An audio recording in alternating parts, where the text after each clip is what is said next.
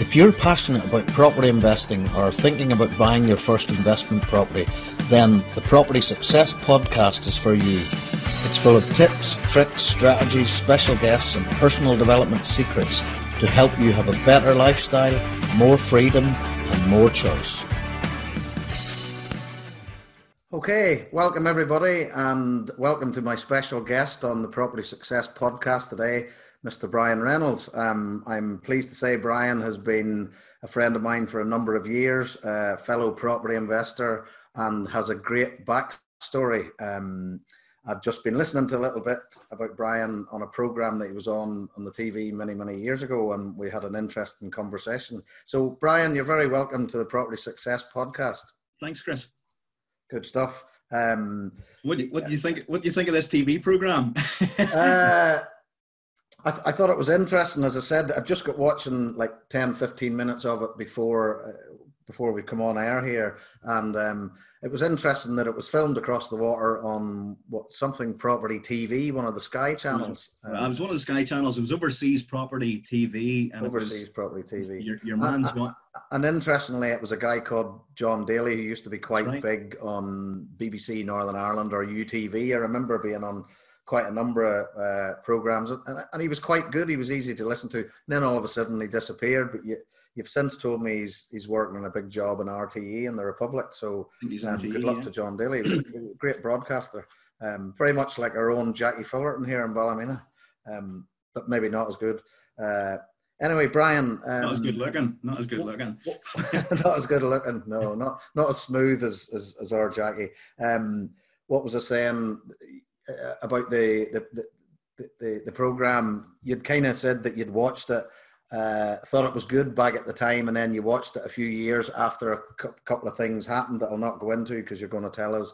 But you thought there was a little bit of arrogance there, and I thought different. It was interesting that you know you feel that way about yourself because it is yourself. Yeah. So the so the program was the program was filmed in 2007, and um, things were really good in property, in particular in Northern Ireland. I was invested here in Northern Ireland, but I was invested in England and Scotland at that time too. But we we had just seen massive growth in Northern Ireland at the time, like between yeah. 2006 2007. I think my property portfolio had increased in value by about 70 75 percent. So it was huge growth. Um, so I think for me, I was a young man at the time. I was a millionaire at the time as well. Uh, I was about 30. I think I just turned 30 years old and I was very, I was super confident, right? And I believed that property could never go wrong. And we, we all know that there's ups and downs with property. But when it's your first time through it, you don't know that, you know, and I know you'll touch on that later on. So, as I was saying to you, the program was shot, it was aired in Sky in 2007. And at the time, I thought that's great and loads of good stuff in it. And then circumstances changed for me a few years later. And I happened to watch that program maybe, I don't know, around 2012, 2013, something like that, when things had changed in my life. And I watched it back and I thought there was a whole lot of arrogance, you know, um, because sometimes overconfidence kind of gets into the domain of arrogance too. And then I was meeting with yourself and Mary a week or two ago, and I thought, let's just watch that Sky TV program for old time's sake because I'm really chucking myself back into the property realm at the minute. And when I watched it back, I thought, you know what? Overconfident, maybe maybe a bit enthusiastic, overzealous. But I thought there's a lot of good lessons in it, and even watching it back, there's a lot of stuff that I was thinking. You know, young fella, young Reynolds, there. You said a couple of things that I would reapply even now. You know, so there might be some lessons in that program. Yeah. Some for some people. Definitely, I'm looking forward to watching the rest of it. As I say, I just got watching 15 minutes, and uh, just to pick up on something you said there, you were a millionaire by the age of 30 define what what a millionaire is to you. How do you define a millionaire? So my definition of millionaire was probably by my mid twenties. I probably had over a million quid in assets, but like everybody else, I was leveraged against those assets.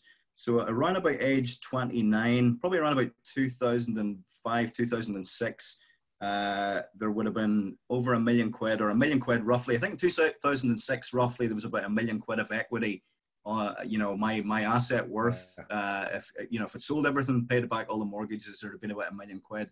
And then I continued to grow, like with a couple of really good years of growth. So kind of 2007, that would have increased. There might have been a couple of million or something like that. And then I always tell the story that one fortnight I lost two million quid.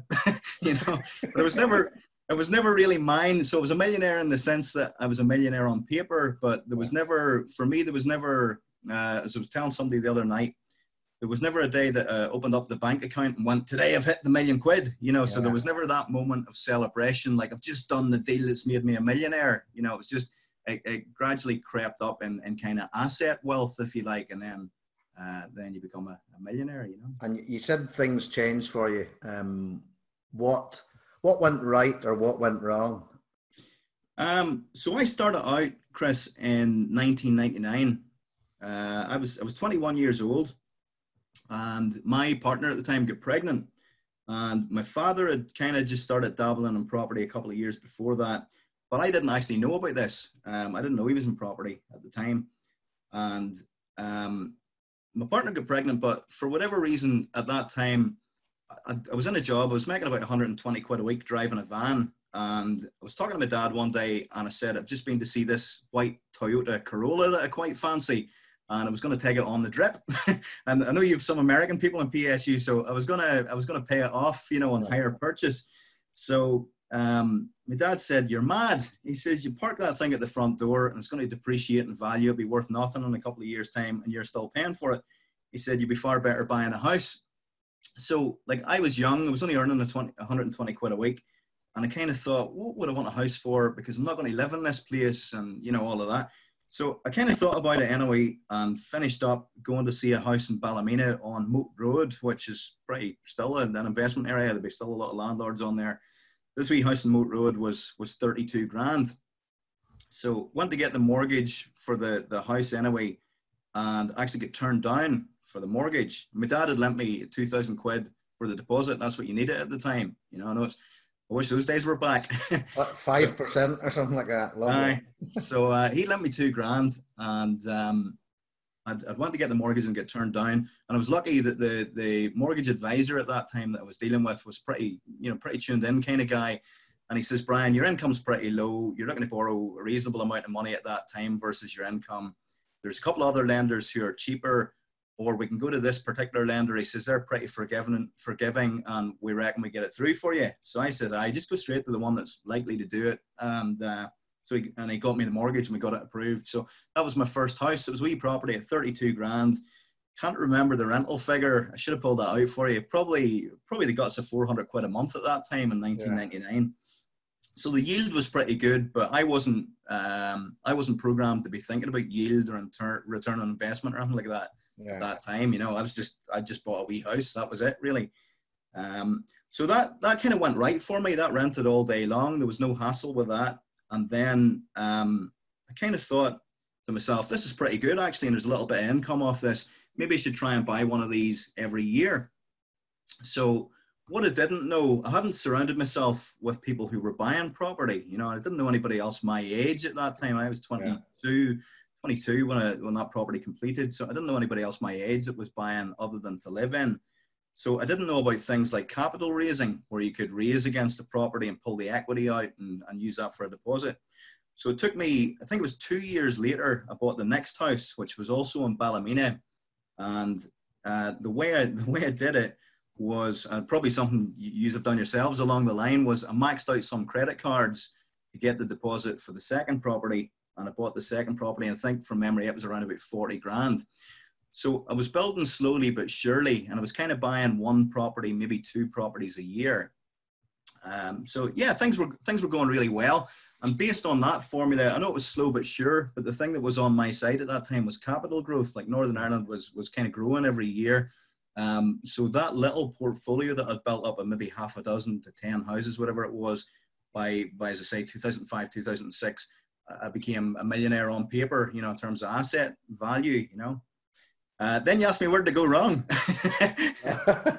no, we'll, we'll, we'll, save that for a second because we'll come back to it because I know it's a, it's it's it's a big story. It's a very powerful story as well. Um, the, the advice that your dad gave you, and I think it's quite good because I'd heard it, but uh, sort of phrased in another way. And I think what he was trying to say was rather than buy the car and the car depreciates and it, and it ends up worth nothing, buy it, buy a house and use the cash flow from the house to pay for the car because at least when the car is gone or is worth nothing, you still have the asset there. And I remember someone saying to me, and I thought, that was like a light bulb moment for me. Buy a house and let the house Yeah. pay for the car. Just Yeah. um, It's, it's, it's good advice. It's good advice. And we'll come back to it later on. Remind me about it later on when I'm telling the story about the big house that I bought. Um, but yeah, definitely having the having the cash flow. I would say don't have just the asset wealth. Okay, because that means nothing. That's on paper. And if the market changes tomorrow, then the, the whole dynamic of that changes. But having that, as you're talking about, having the cash flow is crucial before you go and buy the liability, you know yeah. we probably all know that, but you can't hear that enough times because at some point, I think everybody breaks that rule. Uh, I think Robert Kiyosaki says you make your money when you buy a property, not when you sell it. So, because if it's Yeah. not cash flowing at the beginning, you ain't buying it. So, That's it. Yeah. So, Um, so moving on then, because uh, this this is such an interesting story, and there's there's like gold nuggets all over this.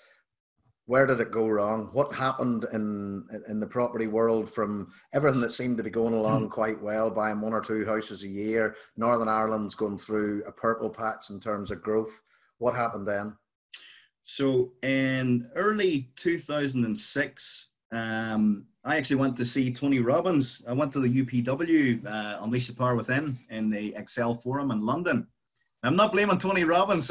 So, so don't, don't go there. But what, what I found was, um, you know, you go, you go to these seminars, and I remember standing at the, the Tony Robbins seminar, you did the firewalk and all that stuff. And I remember getting into a group, and there, there were four of us teamed up in a group, and we were all sharing what our goals were. And, um, you know, my goal, I'm standing there, I just became a millionaire kind of like a few months before that, whatever. And I remember thinking to myself, I'm a millionaire. I should be really, really happy. I remember thinking, I'm not as happy as I want to be, you know. And there was one of the there was one of the girls in the, the group before, and her goal was to be happy in her nine to five day job. And we, the, the other three of us, were like super motivated, rah rah rah, you know, uh, go getter types with big goals. And, and we kind of thought that's a crap goal, you know, to be happy in your nine to five. What kind of low bar have you set yourself, you know? Exactly. And I, I look back at I look back at that girl now and kind of think, you know what, maybe she actually had it all right, you know, that kind of way.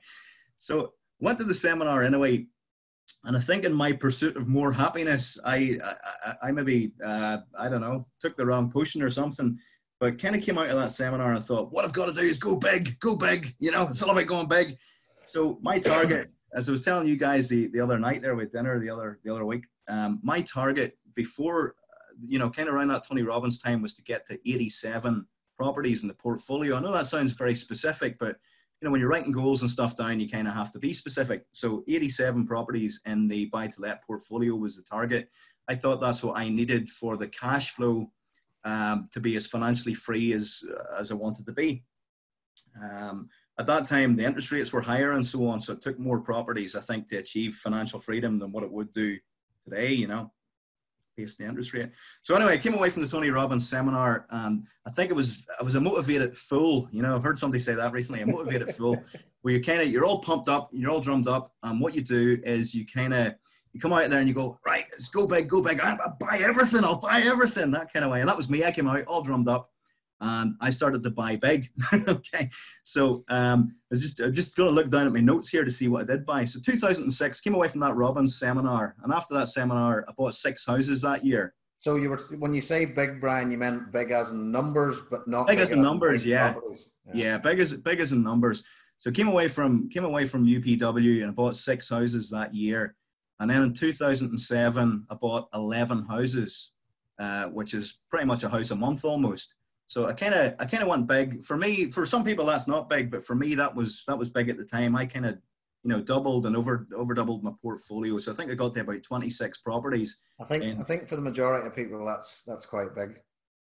Ah, well, compared to what, as, as Robbins would say, you know, but um, yeah, so I kind of got to about 26 properties in 2007. And then I made the big mistake. Um, so I, I'd found this house that I loved. My, me and the, the, the partner that I was with at the time, we, we found this house that we loved. There was an area in Ballymena where we wanted to live. And we'd viewed a couple of houses in that area. and it was a little bit of a push for me, to be honest, even though things were going well it was it was probably over budget. Uh, interest rates were a lot higher at that time. You know, I can't quite remember, but it might have been around about six percent or something like that at Yeah. the time. When were you talking? Two thousand and six. 2007. I think they were about 5.5% the Bank of England's rate. So then mortgages may have been slightly over or slightly below that, depending on what kind of mortgage type you had. Yeah. So in July 2006, what, what we did, uh, 2007, sorry, what we did was uh, we were kind of big into visualization and stuff at that time, like, um, you know, your, your visualization boards and all of that. So what we used to do, sounds a bit crazy now when I think back, but it, it was a good thing and it worked, was we used to go from our house in Ballymena and drive to this house that just came on the market and we'd park the car outside and we'd go for a walk as if we lived in that house. We'd park the car out in the street outside the driveway of this house we go for a walk uh, around the local park and kind of around that area. And we do this like a few times a week. And we, we, you know, it's like putting out into the universe and envisaging that you already own this thing. Yeah. So then it came for me to go and see the house and uh, the vendor. The market was very strong at the time, and the, the area was a good area, and it was ripe for redevelopment and all kinds of things. Um, so I went to see the vendor, and you know, the house was on the, the market at a certain price, and I said to the vendor, "What do you need?" And the price that she gave me was fifty grand in excess of what it was on the market at. Wow. And I said, "Listen, if I shake your hand now, will you do the deal?" And she said, "I will." So I shook the lady's hand, and she was true to her word, and we did the deal, and she got fifty grand more than what the house was on the market for. But I wanted the house. As far as I was concerned, I already lived in the house, you know, that kind of way. I've been parking yeah. outside it and stocking the place, you know.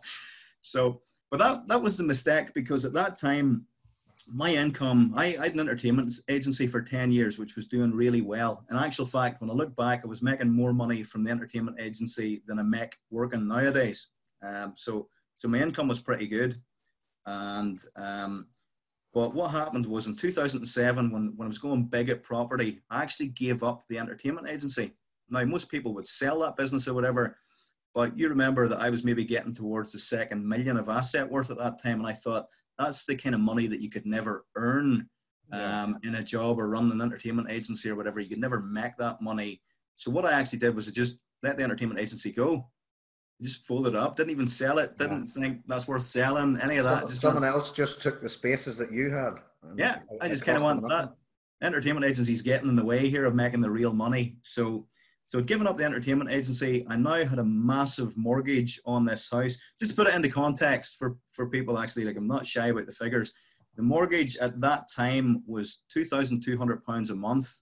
And then because the, the house had a reasonable footprint, um, the, the rates on the house in Northern Ireland, we don't have council tax, obviously with rates, were about 250 quid a month at the time.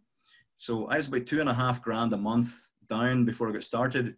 And then the house was big, but it was old. It was an old character house, and uh, the heating bill was just a telephone number. You just couldn't heat the place. You know, you'd have been you'd have been warmer sleeping in the car. Do you know what I mean?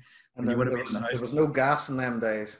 No, there was no gas. It was oil heating, and the, the oil heating system was antiquated. And I was kind of, I, was kind of out in a limb for this house, to be honest. You know, I'd, I'd really maxed it out. So what I, what I was doing in 2007, 2008 was I was flipping property.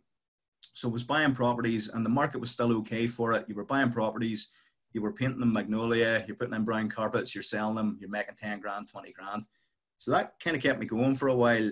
Um, but the minute I bought that house in 2007, that house completed in July. And I would say probably about two weeks after I moved in, that house was probably worth about 50% of what I paid for it because it was as as a and as an estate agent kind of uh, described it to me at the time. He said it was like one week in July, somebody turned the tap off in the property market. That it went from it went from buoyant to almost non-existent. You know that kind of way where there just nobody was interested in buying property at that time.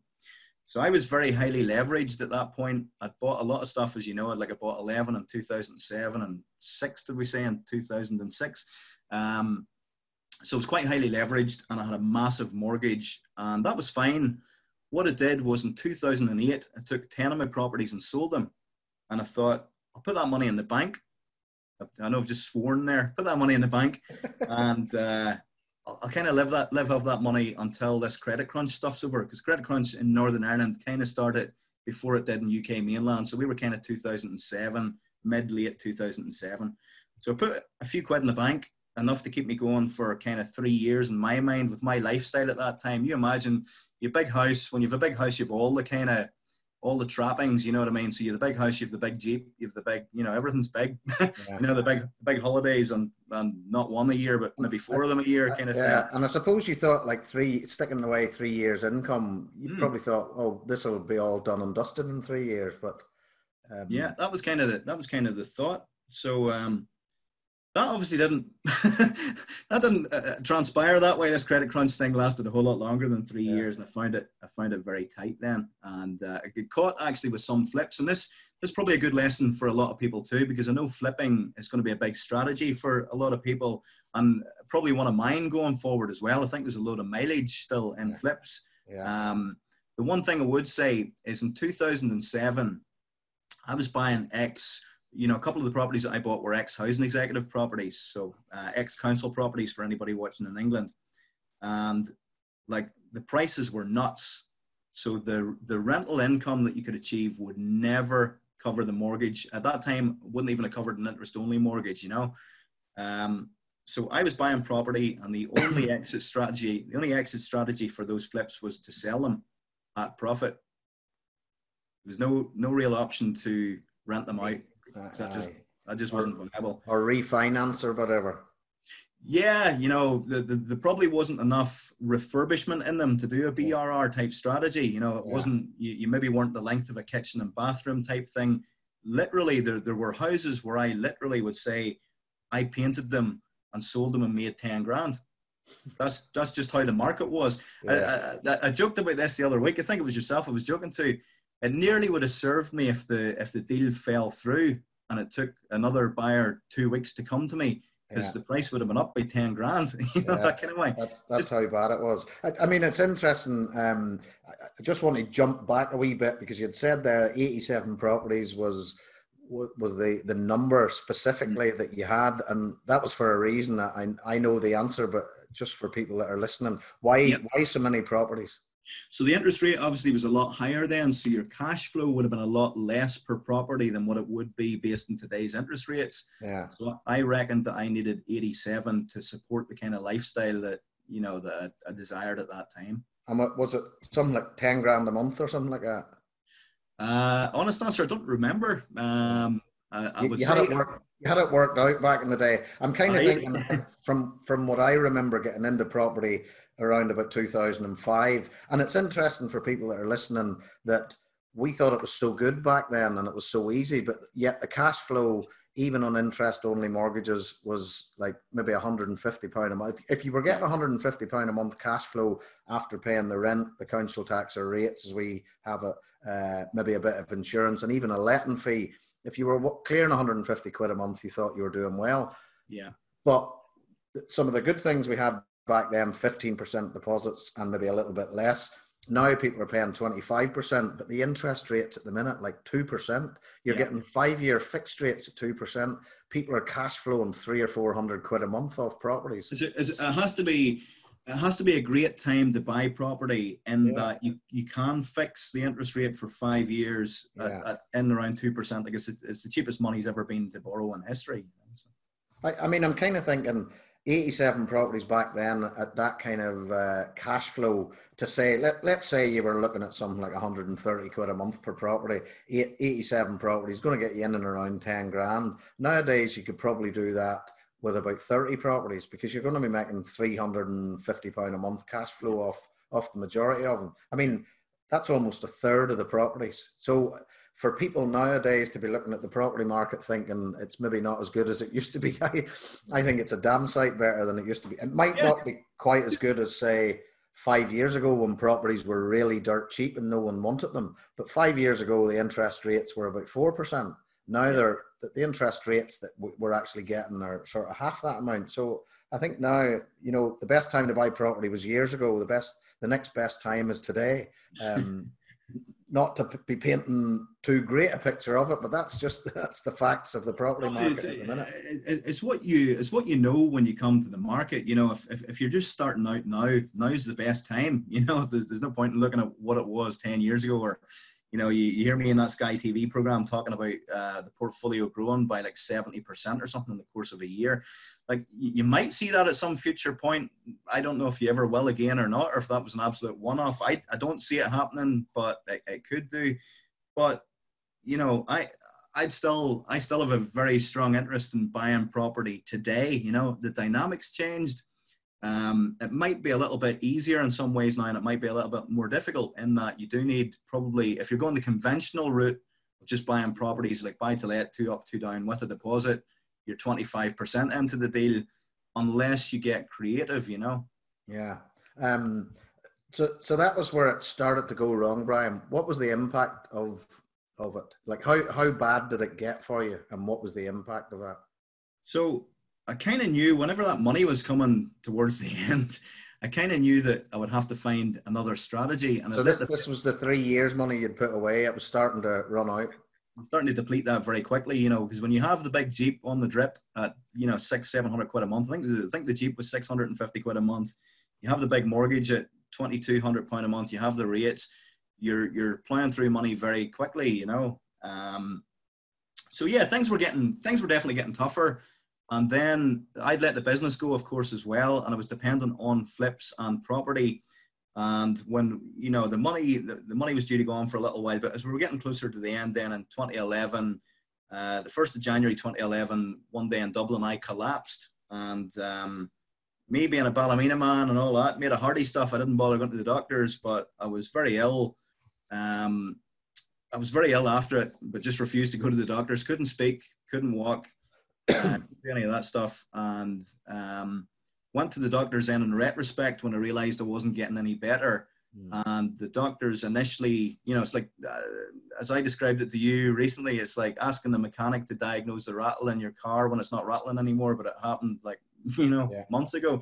Yeah. So I'm going to the doctors in retrospect, and he's initially going, ah, it sounds like it could be a heart condition or it could be whatever, you know. So we went for all these tests and paid to go privately for all these tests and so on, and then finished up in the uh, finished up with a neurologist in Belfast, and the neurologist reckoned that I had suffered a stroke and that I was suffering from what he was calling stroke-induced epilepsy. Um, because we're ongoing symptoms, and I, uh, you know, I would kind of say to people that ask me about this story that uh, really from the 1st of January 2011, I really wasn't functional for about four years after that. I was very ill. We didn't really know what was wrong, so they thought it was a stroke. They did an MRI, they didn't see a stroke in the MRI. And the neurologist would argue that uh, there's a high percentage of strokes that don't show up in MRIs. So I found that, you know, the, the uncertainty of not knowing what the problem was, but being yeah. very ill and being in a lot of pain every day, the uncertainty was probably actually the hardest bit to deal with more than the illness itself. It's, it's scary, I suppose, you know, not yeah. knowing. You're, you're going to bed at night, Chris. You're, you're waking up in the morning, you're in pain, um, you're going to bed at night. You don't know what's wrong with you. So you, you don't know if, you know, the, there were points in that health journey where, where I would rather have heard you've got three months than we don't know what it is, you know, that kind of way. Yeah. Uh, because you, you've got three months gives you some certainty. yes, yes. You know, where you know you, you know about the, the, you know about the six primary human needs there, there's certainty obviously and everybody likes a bit of certainty and we like a bit of variety but we kind of like the variety that we can control you know so, for me i had a whole lot of uncertainty that was beyond my control and um, you know we're going to bed at night and uh, it sounds a bit dramatic and stuff when i tell the story but you know there were nights i was going to bed and um, you know i was giving my partner a, a good night kiss and whatever and the, there were there were some nights that I have to say now there were tears. You know, as we're going to bed and we're saying, "Listen, don't know what's wrong here. I love you to pieces, and hope I'll see you in the morning."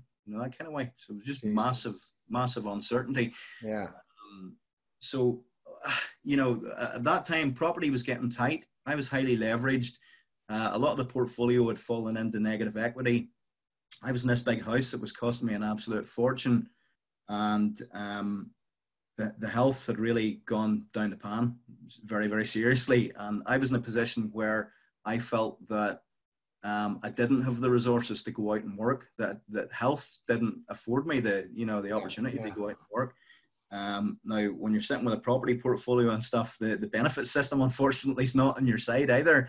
Uh, you know, so you're, you're you're on your own. You make it or you don't. You know. Um, so at that time, I kind of reevaluated the whole thing. And I was telling, I think it was yourselves, I was telling this story to the other week. You'll be fed up hearing these stories. Oh. Um, that there was one lender, you know, I maybe had five or six different lenders. There was one lender who would phone me um, daily. You know, hello, is this Mr. Reynolds? Yes, it is. We just take you through security. Yep. Do you own number 34 Main Street? Yes, I do. Okay. Um, and they would have a negotiation process with you about this property. And that, uh, you know, and they, they would come out of it and realize, right, you've got nothing to give them. And you'd hang up and the phone would immediately go again and it's the same lender. Hello, is this Mr. Reynolds? Do you own number 38 uh, Belfast Road? Yes, I do. Okay. And you go through the same process again. And there was, there was one lender in particular, and I would say like there were times where they were maybe calling me 10 times a day and I remember standing in one of the rooms in the house one day, and you know, my my mindset from the start of this, because I had been through Robbins, and the, there's a certain moral instinct in me where if I owe somebody money, I will pay that money. You know what I mean? That's that's just how I'm how I'm wired. Um, so at the, at the very start, when things started to get difficult, I kind of swore an oath to myself that I would repay every pound that I owed the banks. Um, but I found that sometimes, you know, sometimes the only way to win is actually to give up. And that sounds crazy. It sounds counterintuitive, but I found that the banks just wouldn't work with me in the finish yeah. to the point that we, you know, we, we had to kind of broker a deal to get me out. So at that time, I gave up most of the, the property portfolio and um, found myself just in a position where I had no health, uh, couldn't go to work, and had given up kind of all the cash flow I had from the property portfolio to try and do my best to get the banks repaid. Um, tough times, and and I suppose the as you just said there, you know, not wanting to give up because you wanted to re- repay every penny, but it sounds like you were shoveling the tide out with a pitchfork, as, as the man would say. You know, where where do you go? It's um, would would you say that that had an impact on your health, Brian? Or uh, I I know this happened the health thing happened and then the bank started you know closing in for want of a better term. Was there do you think was there a realization there beforehand that maybe uh, brought brought the illness on or was the illness caused by something different or? Honest answer is I don't uh, honest answer is I don't know. I, I, I thought like um my my life at the time the the the stroke if, if we're going to call it that if if you know and the stroke in 2011 my life at the time was actually I was probably in a really good place. Okay, so things were a little bit tighter than what they had been, uh, but I, I, just accomplished some massive goals around about that time. You know, so. Yeah. Uh, like I was in pretty good health. I was out walking every day. I was doing about four miles, and uh, I was doing that every morning. That was kind of a morning ritual at that time. And you, you weren't a, you weren't a burning the candle at both ends kind of a guy from. Would, wouldn't have been at that time because I, I, I wasn't. I didn't have you know. I, I didn't have to work at that point because I had the asset wealth and the cash flow from the property to some extent, and I had that three years of income in the bank. Um, so I thought, I thought it was in pretty good position. Mm. Uh, but yeah, it was definitely getting, it was definitely getting tighter, and there was the uncertainty of I didn't know how long the credit crunch would keep running for. And being truthful, if I look back, if you'd have asked me in you know 2010 2011 whatever i can't remember when the interest rates started to fall dramatically to kind of you know from from that 5 6% down to like 2% 1% whatever. But if you'd asked me would the base rate stay at that kind of figure you know that 1% type figure yeah. for the next 10 years i'd have said no way. No way. It can only go up you know? It can only go up from here. And and to be honest it's never really gone back up it hasn't done, and no. it pro- you know, and uh, maybe maybe it won't. You know, you might even see negative. Um, but I would never have believed it would have stayed so low for so long. But I think I think the big lesson, just to kind of t- take it, bring it all kind of back home as such, was the mistake for me wasn't the property investing. Right, the mistake for me was breaking my own rules. Okay, because I came out so back back to the Tony Robbins thing. I came out of the seminar. I was all drummed up. Go go go go go big go big go big. I bought a liability. Okay, because I would consider I have the Kiyosaki mindset. I consider my home to be a liability. I bought a massive liability. I didn't really have the cash flow from the buy to lets to support that, but I did have the cash flow cash flow from doing the flips to support it.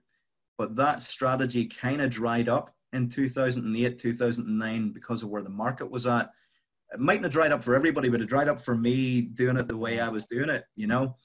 Um, now there's more creative strategies where you can probably do flips in, in any market, you know, like assisted sales and that kind of thing. But for me, the way I was doing it at the time, that dried up. So I think my big mistake was whilst I had the asset wealth, I didn't really have the cash flow to buy that big house for myself. Yeah. So I kind of chained myself down with liabilities that were too big. I mean, that we were discussing there like needing 87 properties and the cash flow being tight back in the day you know and if you sort of equate that the 130 maybe to 150 pound a month to the sort of what three over three grand 3200 you need needed to uh, pay the mortgage on the house pay the rates on the house and pay the loan on the car i mean there's there's 20 odd properties there. So the all the cash flow you had was being swallowed up just paying for a house and a car that yep. weren't in turn really bringing you in any money. Um, so it's it's uh, now, yeah. I live in a, okay, now I live in an okay house and I drive a crap car, but I have some income.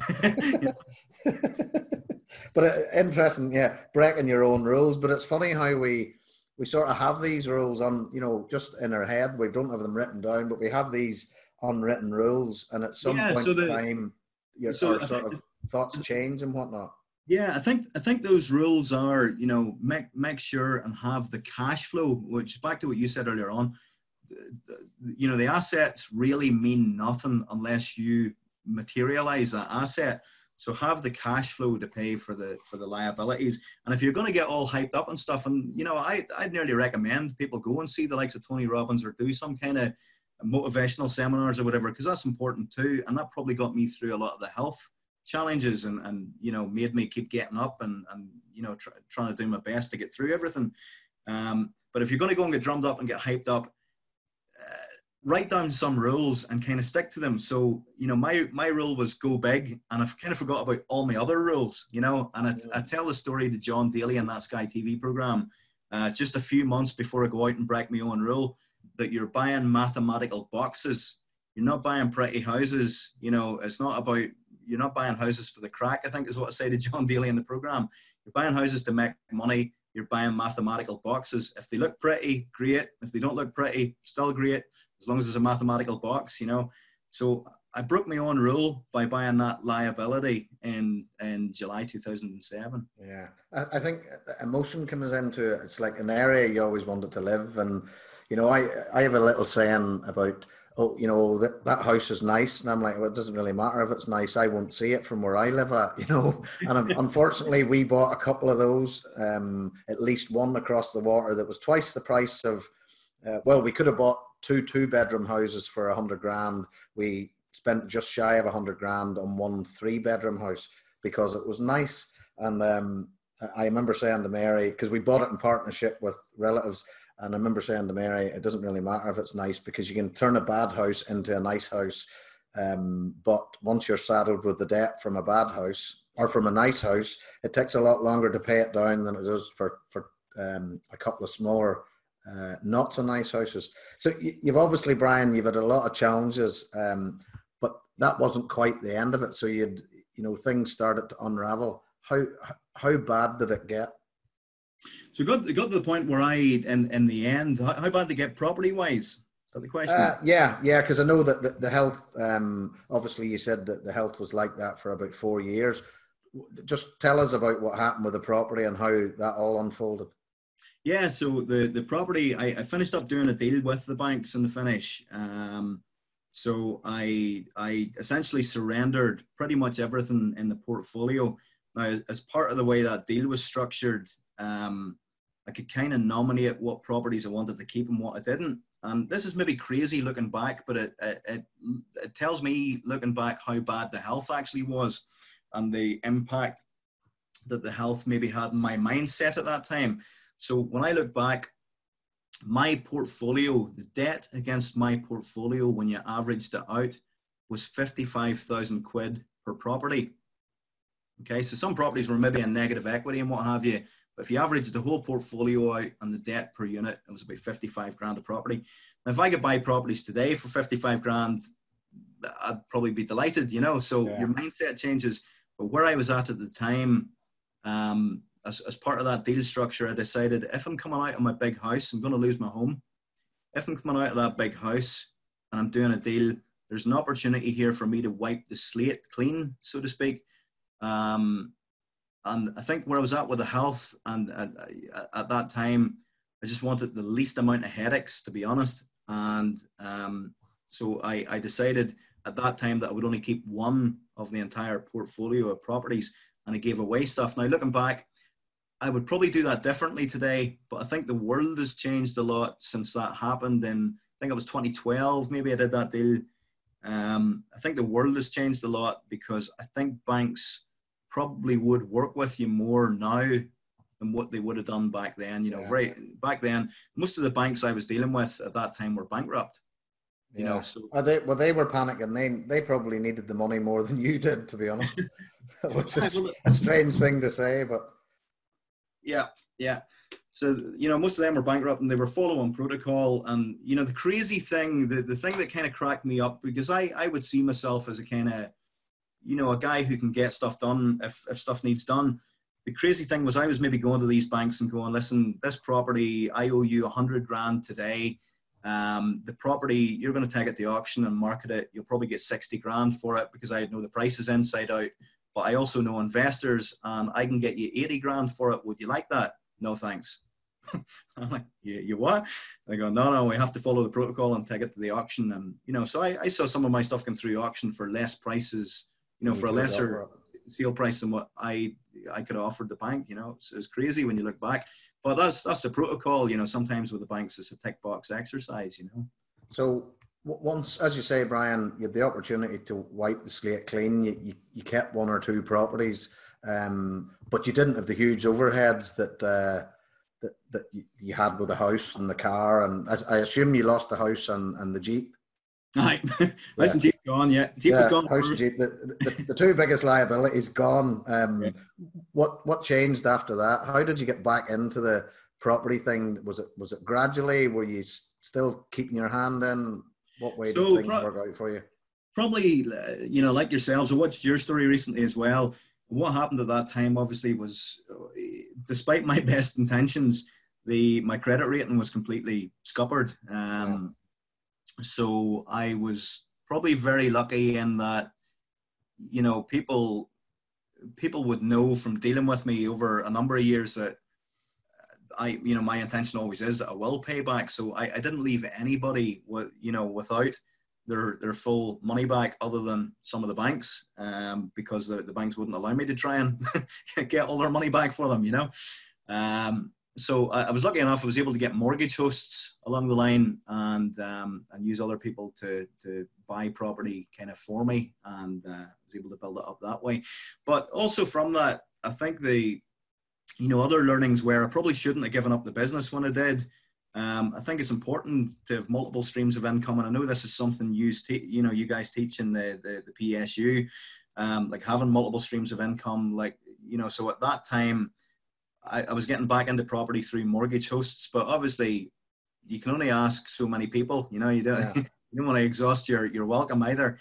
Um, but I also started looking at other forms of investment at that time. So I started to take a real interest in gold and silver, um, gold in particular. So like I, I, would still be pretty heavily involved in, in, gold, and you know, and then I suppose more recently then the cryptocurrency as well. You know. So.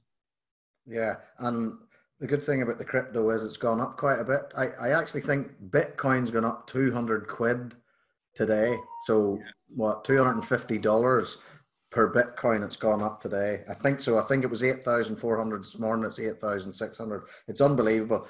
You know, whether it keeps going, I don't know. But um, so, Brian, just you, you, talked about Tony Robbins there, and I'm just jumping back a wee bit. Um, you, you, know, obviously going to Tony Robbins, big into mindset, big into setting goals, big into going big. What impact did um, all this have? The health, the handing the properties back, doing the deal with the bank. What impact did that have on your mindset, your your sort of personal development?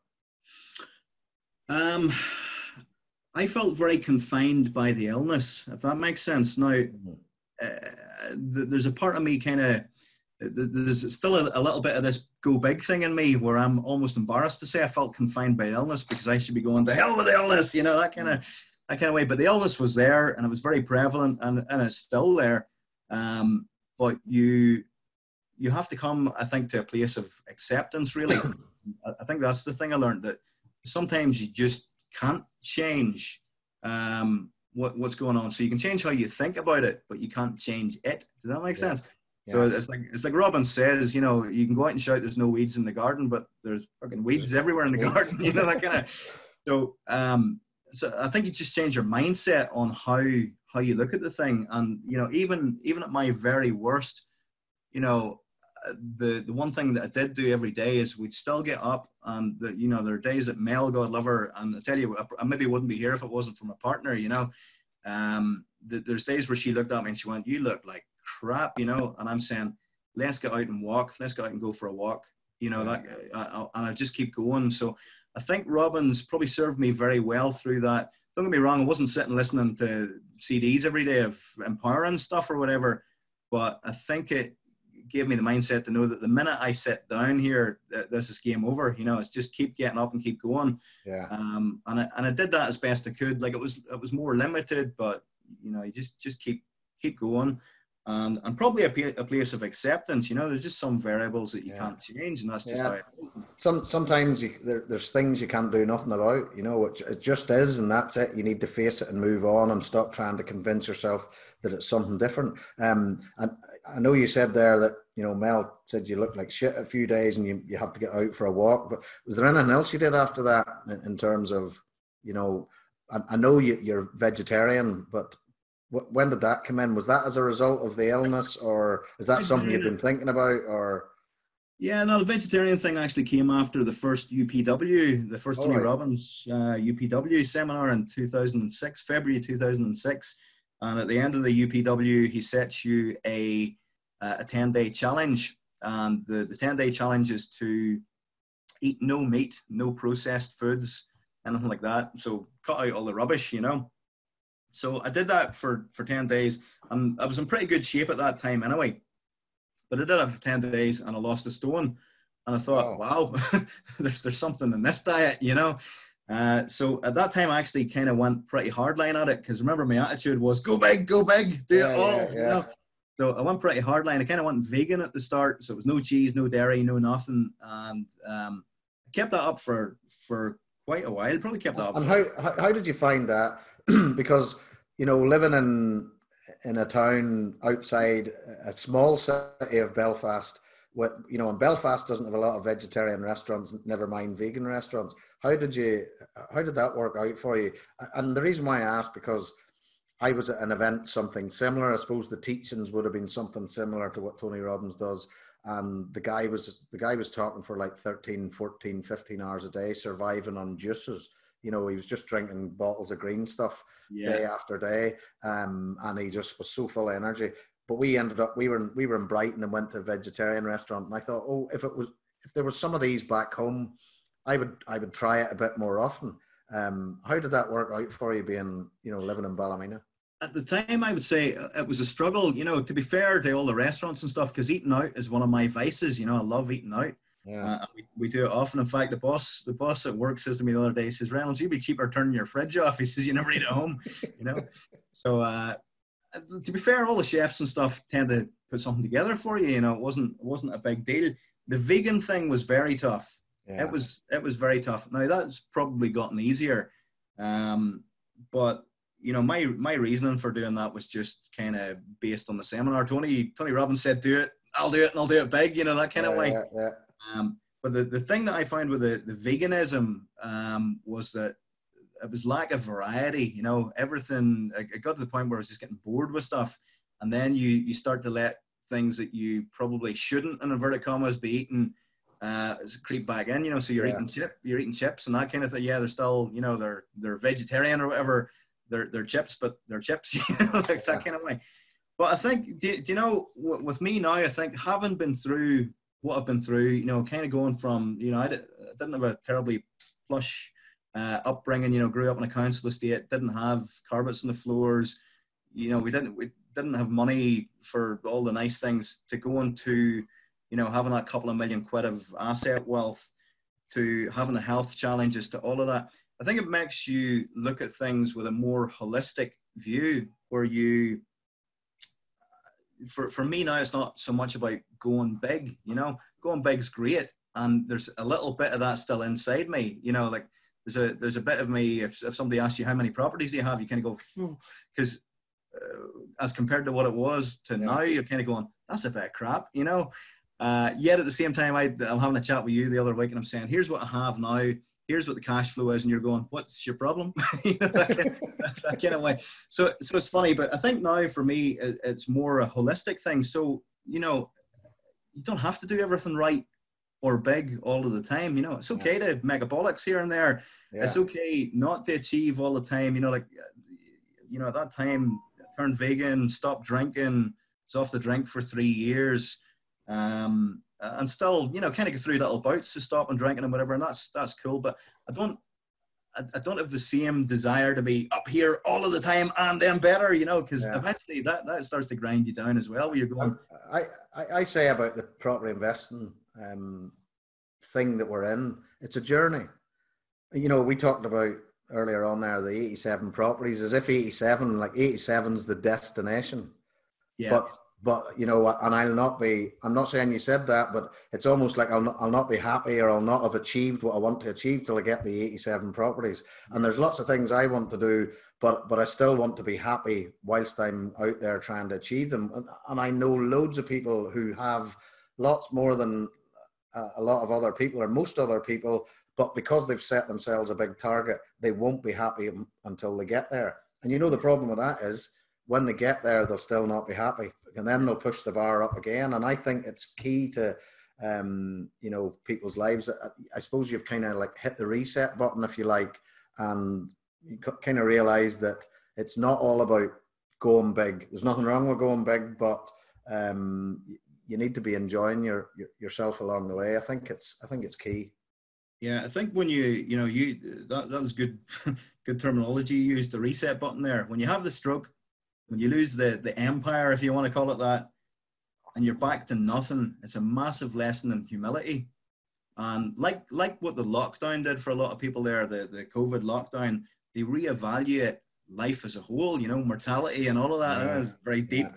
But you you kind of look at everything again, and I think looking at it now the the most important thing you, you could take it all away the most important thing for me now is my family you know my partner and my son those yeah. would be the big those would be the big motivators for me now um, you know I, I wouldn't care if i never become a millionaire again there's no big there's there's no particular strong desire i must be a millionaire yeah. or i must be this it's um, for me it's about getting back on track and having the financial freedom to do what i want to do you know, without having to be answerable to, you know, to uh, uh other people to go and do it kind of thing. Do you know what yeah. I mean?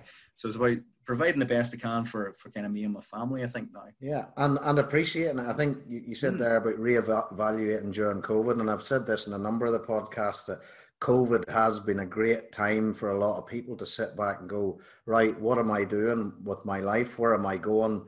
Actually, what I've got here during COVID, this is what means the most to me, as you say, your your family, your your kids, um, your your own home, um, and you stop missing the other things, and then you realise that those things are just a bonus. You've got everything you need. Um, I suppose, Brian, I, I, normally ask a few questions about motivation and inspiration. What would have motivated you back then, apart from the going big, uh, and what motivates you now? Now that things have changed. Um, you've maybe just answered that with the family, but is there anything in particular that motivates you to keep going? I think back then the, the motivation back then was different. Okay, so I think I think growing up, you know, kind of growing up through the you know through the estate and stuff I lived in, and and at school, I, I didn't really when I look back, I didn't really value academia. Okay, I, I, for for me, school wasn't the right format for me. You know, yeah. Yeah. The, you know, I, I consider myself, I don't consider myself the most intelligent guy in the world ever, but I'm not dumb either. But I went to grammar school and it was very focused on academia and nothing else. And, mm-hmm. you know, quite often, you know, there were a couple of teachers in particular where, you know, I remember teachers saying, there was one teacher and um, she used to say to me, Reynolds, stand up. I would stand up. Reynolds, you're on a continual spiral going down. And I would say, thank you, miss. And not not having been to Tony Robbins or anything at that point as a schoolboy, I look back on that and go, that thank you, miss, that kind of two fingers up was probably the best thing I could have done. Um, because it was that kind of defiant, yeah, I'll prove you wrong, miss, you know? Yeah. And uh, when I left school and I started the entertainment agency and so on, I actually finished up um, subcontracting a few of my old teachers who were musicians for the entertainment agency. So a couple of the old teachers actually finished up working for me along the line, which was interesting because I was a guy that was going to do nothing that in life. A, that was a sort of one for the books there. Absolutely. So I think the big motivator back then was kind of co- coming from nothing and wanting to be something. Um, you know, now now having that same desire, you know, maybe lost a lot of that hunger. Um, the the why is maybe not as strong, or it's a different kind of why now. Um, now it's all about you know just financial security and doing that through cash flow this time. Don't get me wrong, it'd be lovely to have all that asset wealth as well but that's probably secondary to me now. It's more about the cash flow, it's about financial freedom, time freedom, the ability to travel again, like you know, like I used to do back in the day. I had loads of good holidays, loads of traveling, travel around the states for a few months and stuff. Be, be great to have the freedom to be able to do that again, and just be able to provide for for the family. You know, ultimately, I, I'd love to make it work so that you know my partner uh, doesn't have to work and, and my son doesn't um, you know, you can put them through university comfortably and give them a wee head start, you know, and, and life yeah. kind of. Yeah. Um, and, and I find the sort of, you're, you weren't into the academia. Do you think that's where you'll send your son down that road of going to university? You know, that go to school, get good grades, get a job for life kind of thing? It's a very good question because, uh, ironically, my partner's a school teacher, um, and I always, I always say to her, I said, saying, Mel, you would have been my worst nightmare because Mel is, is very much a teacher teacher, you know. Yeah. She she she wants to teach and she wants students who wants to who want to learn, you know. Yeah. And that wouldn't have been me, you know. And she teaches French, so in particular, that definitely wouldn't have but been. We, I think we had a chat about this, you know, the online thing, the way everything's gone online so much. Even this podcast, we're not sitting in a we're not sitting in a in a, in a studio. We're yeah. you know doing it across Zoom, um, recording it you know, and, and Mel would be like, no, teaching is about standing at the front of the room. Give me the, give me the toughest group of kids, and that I'm, you know, I'm there. But yeah, yeah. So um, yeah, for for the wee man, I I like him to think uh, in the most open-minded way. Um, we're probably lucky at this stage. He's only six, so it's, it's maybe too early to really know. But he seems to have a really good grasp of maths, which is something that I never had. I was rubbish at maths. Um, he's a really good grasp of, of maths and stuff. He seems like a smart little dude. So academically, he's, he's kind of at the top of the class or towards the top of the class anyway. So we're lucky, but he's still young. He hasn't discovered women yet or anything. So that might change, you know, a woman a drink. Uh, so that, that might change. So for me personally, I wouldn't be bothered really if he never went to university. But at the same time, I do see I do see some merit in going to university, right? I know there's a lot of there's a lot of property gurus out there, and I know, you guys aren't aren't of the same school as some of these property gurus, but I would hear property gurus saying, leave your job, forget about university, you don't go to school tomorrow, you know, that kind of way. Yeah. Um, I think, I think school is important. I think university is important for cer- certain people. And there are probably times in my life where it might have served me to have had a degree. Might have served me. I'm not saying it would have served me. It might have done. Um, but I also think you can make it and you can make it big if if that's what you're into without a degree and without you know necessarily academia. And you know it, it's all the things that you all know but it's repetition again you know it is about surrounding yourself with like-minded people. And that's that's why i've signed up to psu for example uh, property success university with yourselves. You know you you can surround yourself with like-minded people. But as i was saying to you guys over dinner the other week what what I kind of look for now in somebody as a mentor, and there, there are loads of property mentors out there now. You know, it's, it's probably more than when when we had kind of started out. You know, yeah. back at the time, I'd spent probably tens of thousands between Whitney and Kiyosaki and Kevin Green and, and various guys. Why I signed up to PSU is for the networking, uh, to be surrounded by like-minded people who are you know all have similar goals maybe not the same goal but we're all trying to get you know we're all trying to get the financial freedom through property investing but the thing that i like about you guys and, and your story and, and yourselves as mentors is that you've also faced adversity. You know, so you know, I, I've been and kind of done it in the eyes of many people and I made the millions and whatever, and then I lost the millions. So I would see myself as probably a guy that could contribute more than some of the property gurus out there today who are going through this for the first time. They're young, eager. They're like me in the yeah. Sky TV program in 2007.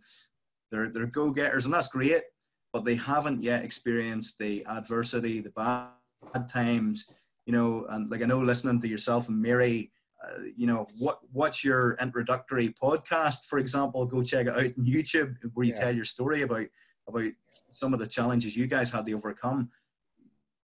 You, you have a more rounded approach to mentoring, in my opinion, you know, then and, and that's that's what would draw me to to kind of get involved with with your mentoring program, you know. So Good stuff. model model people that are doing it well. Yeah, and and also, I mean, as you said about a lot of the gurus, there's a lot of people out there, you know, the young guys, and they're they're young and full of beans, and they haven't experienced any adversity, you know. And I always say that we never teach anything that we haven't done ourselves or at least have tried ourselves. I'm not saying we wouldn't teach something that maybe we did wrong because we've learned a lesson from it, but everything that we've taught or everything that we bring in, it's something that we've done or maybe helped somebody else done. So it's not like we're t- teaching shit out of a textbook, for want of a better term. Um, but just jumping back there, it's interesting to hear about your your your young fella, um, you know, being good at mathematics. So moving forward he's going to be able to work out yields and return on cash invested and what, what a 25% deposit consists of, 3% stamp duty. Um, do, do, you, would you kind of encourage him to get into property at some point in the future? You know, I, I, I was gonna I was gonna just answer that immediately and say I think everybody should get involved in property, but I'm gonna take that back, right? I think everybody who everybody who would feel comfortable with it because there are people who are just uh, c- couldn't sleep in their bed at night as landlords let's let's be honest you know i, I know people who um, who own property who hate property ownership because you know they're just not they're not cut out for what goes along with it. Yeah. But there there's no you know the, i know this is a bit of a tired tired thing to say but if you look at the rich list the rich list of world's richest people you know, if it's not pharmaceuticals, it's property, that kind of way.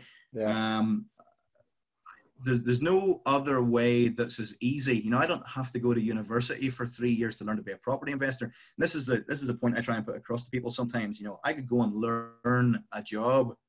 I didn't go to any university for property, and the teachers said it was going to be nothing. But I went out and made a couple of million you know yeah. all right i lost it all again but i'm still here and i'm and i'm out to you know i'm out to kind of build it all up again. So i think if if it's what you're drawn towards go for it. I think property property is a great way to to you know make make money and potentially even get rich you know?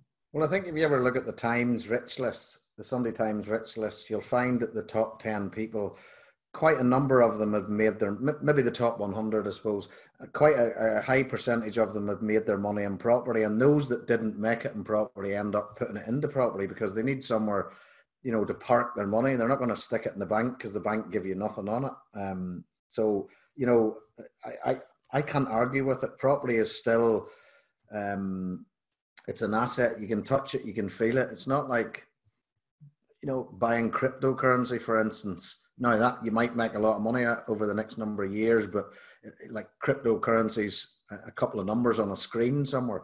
I just, yeah. uh, you know, I, I like property because you can touch it, you can feel it, you can mold it the way you want to, you can try and control the price, you can add value to it, um, you can rent it out, you can sell it on, you can do holiday. There, there's so many different things you can do with property. I just think it's a great sort of asset class to be to be involved in. And with the with the property, as I as I tell people, you know, you, you can go and do stocks and shares and uh, crypto and gold and all of that stuff, but with the property, as you know yourself, a lot of the time you're you're doing this through other people's money. The rent money's coming in, that's paying the mortgage. Like I, I don't know anything else as good as that, to be honest. Yeah. you know, like it's, it's a bit of a no-brainer, really. You know. Yeah. Yeah, going back to that, you know, the 87 properties and, and the cash flow today, we mentioned like 300 quid a month. You know, if you can potentially get into a property uh, refinance, pull your money back out again, so you've got all your cash back out. I know that's a bit more difficult in a rising market, but you, you know you get most of your money back out, and your cash flowing three hundred quid a month.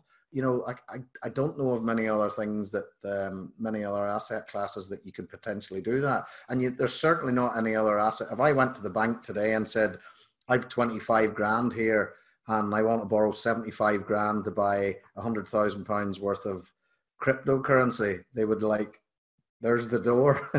you know, mm. it's they're still willing to lend on property because property is, you know, it's a secure asset. It's um, it's it's brilliant. I mean, it's been good to me. It's also been bad to me. But I've had more good times than bad times. And like with anything else in life, you, you have to take the, the rough for the smooth. You know, whether that's in jobs, whether that's at school, whether that's in relationships, it's the same in property. You have to take with the rough the, the rough for the smooth.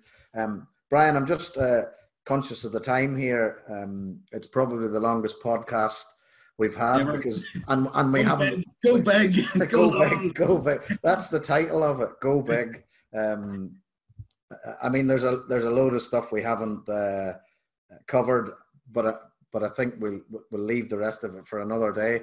Just just to sum up, uh, or just to ask you one final question: What would be the number one bit of advice that you would give to anyone, whether they're just starting in property or even thinking about property? Hmm. Surround yourself with like-minded people, um, but try and find people that have had the rough and the smooth. I think that's I think that's the, the best thing to do. Model other people who have done it. You'll definitely get there quicker. But model people who have had that bit of adversity as well. Yeah. Um, because when I think back to when I think back to 2007, 2008, when I was spending, you know, I was going to the Whitney seminars and the Kiyosaki stuff and Rich Dad and whatever. Um, a lot of the people I was surrounded by were of the, the same mindset as me, and we were kind of all going big and then we were all going bad. Do you know what I mean? Um, and and most people that I know that kind of started in that kind of mid two thousands probably all have gone bang at this point, unless they had another successful business that they were running concurrently alongside their property investing. Just because we were kind of all going big and we were all of the same mindset. So when I look back, I think yeah, go big by all means surround yourself with like-minded people by all means, but also surround yourself by people who have had those uh, those bumps in the road, who know how to get around it, and who can even help you with your strategy before you hit those bumps in the road. Yeah, I, I think that's interesting because I often talk with Brian Muldoon about the, the coaching side of things. And I think it's essential as well if you're finding a coach or a mentor that you need somebody that maybe has experienced the, the, the, the bad things because somebody that's maybe run a business and that's just everything's went well um, it's it's hard to learn because I think you learn more from the from the, the bad times than you do from you take the good times for granted, um, but you definitely learn more from the bad times. Um, and just a final question, Brian. Uh, not that I've been using my sort of list of questions that I normally we've decided to just. You've done very well. throw, throw, caution to the wind here. Um, is there anything we should have discussed before we go that we didn't and you think is key to key to the whole podcast? Oh, key to the whole podcast. Don't know. There's loads of things you never asked me about. so that's um, usually my final question, but yeah, uh, it's a good question. We were going so well, and you, have you've, you've chucked me in a curveball. Um, but yeah, there's loads of things we haven't talked about. So we, we, we did talk in the we talked in the uh, the podcast here earlier on about uh, kind of how was life going in 2011 before the stroke. So I was talking about having realized some some massive goals in 2010. So um, you know, make make sure I think and have goals in different areas. So not just property, but you know, family goals and travel goals and, and, and all kinds of goals. So for me in 2010, I'd actually one of my goals, and you you would probably wouldn't think it looking from me. I should send you a picture that you could post in your podcast is I'm a massive fan of heavy metal music. And I have been since since I was about like, I don't know, 14, 15. And one of my ambitions was to record with a top heavy metal producer, you know, that does all the famous bands and stuff. so in uh, in 2010, I actually went to Sweden, which would be kind of one of the homes of heavy metal music, if you like. And I went to a record producer who does a lot of the bands I would listen to. You know, the big kind of famous bands, if you want to call it that. Not uh, Mutt Lange, no. Not Mutt Lange, no. A guy called Jens Bogren. Jens uh, Bogren, no. In Sweden. Um, so went to Jens anyway, and, and kind of realized my boyhood dream. This was something that I've, I'd aspired to do for years and years. So I just achieved that in 2010 before uh, you know, before the first of January 2011 when the when the big health challenge came along, you know. So we didn't talk about that. That's a whole different podcast for yeah. a whole other that's, day. That's that's another podcast.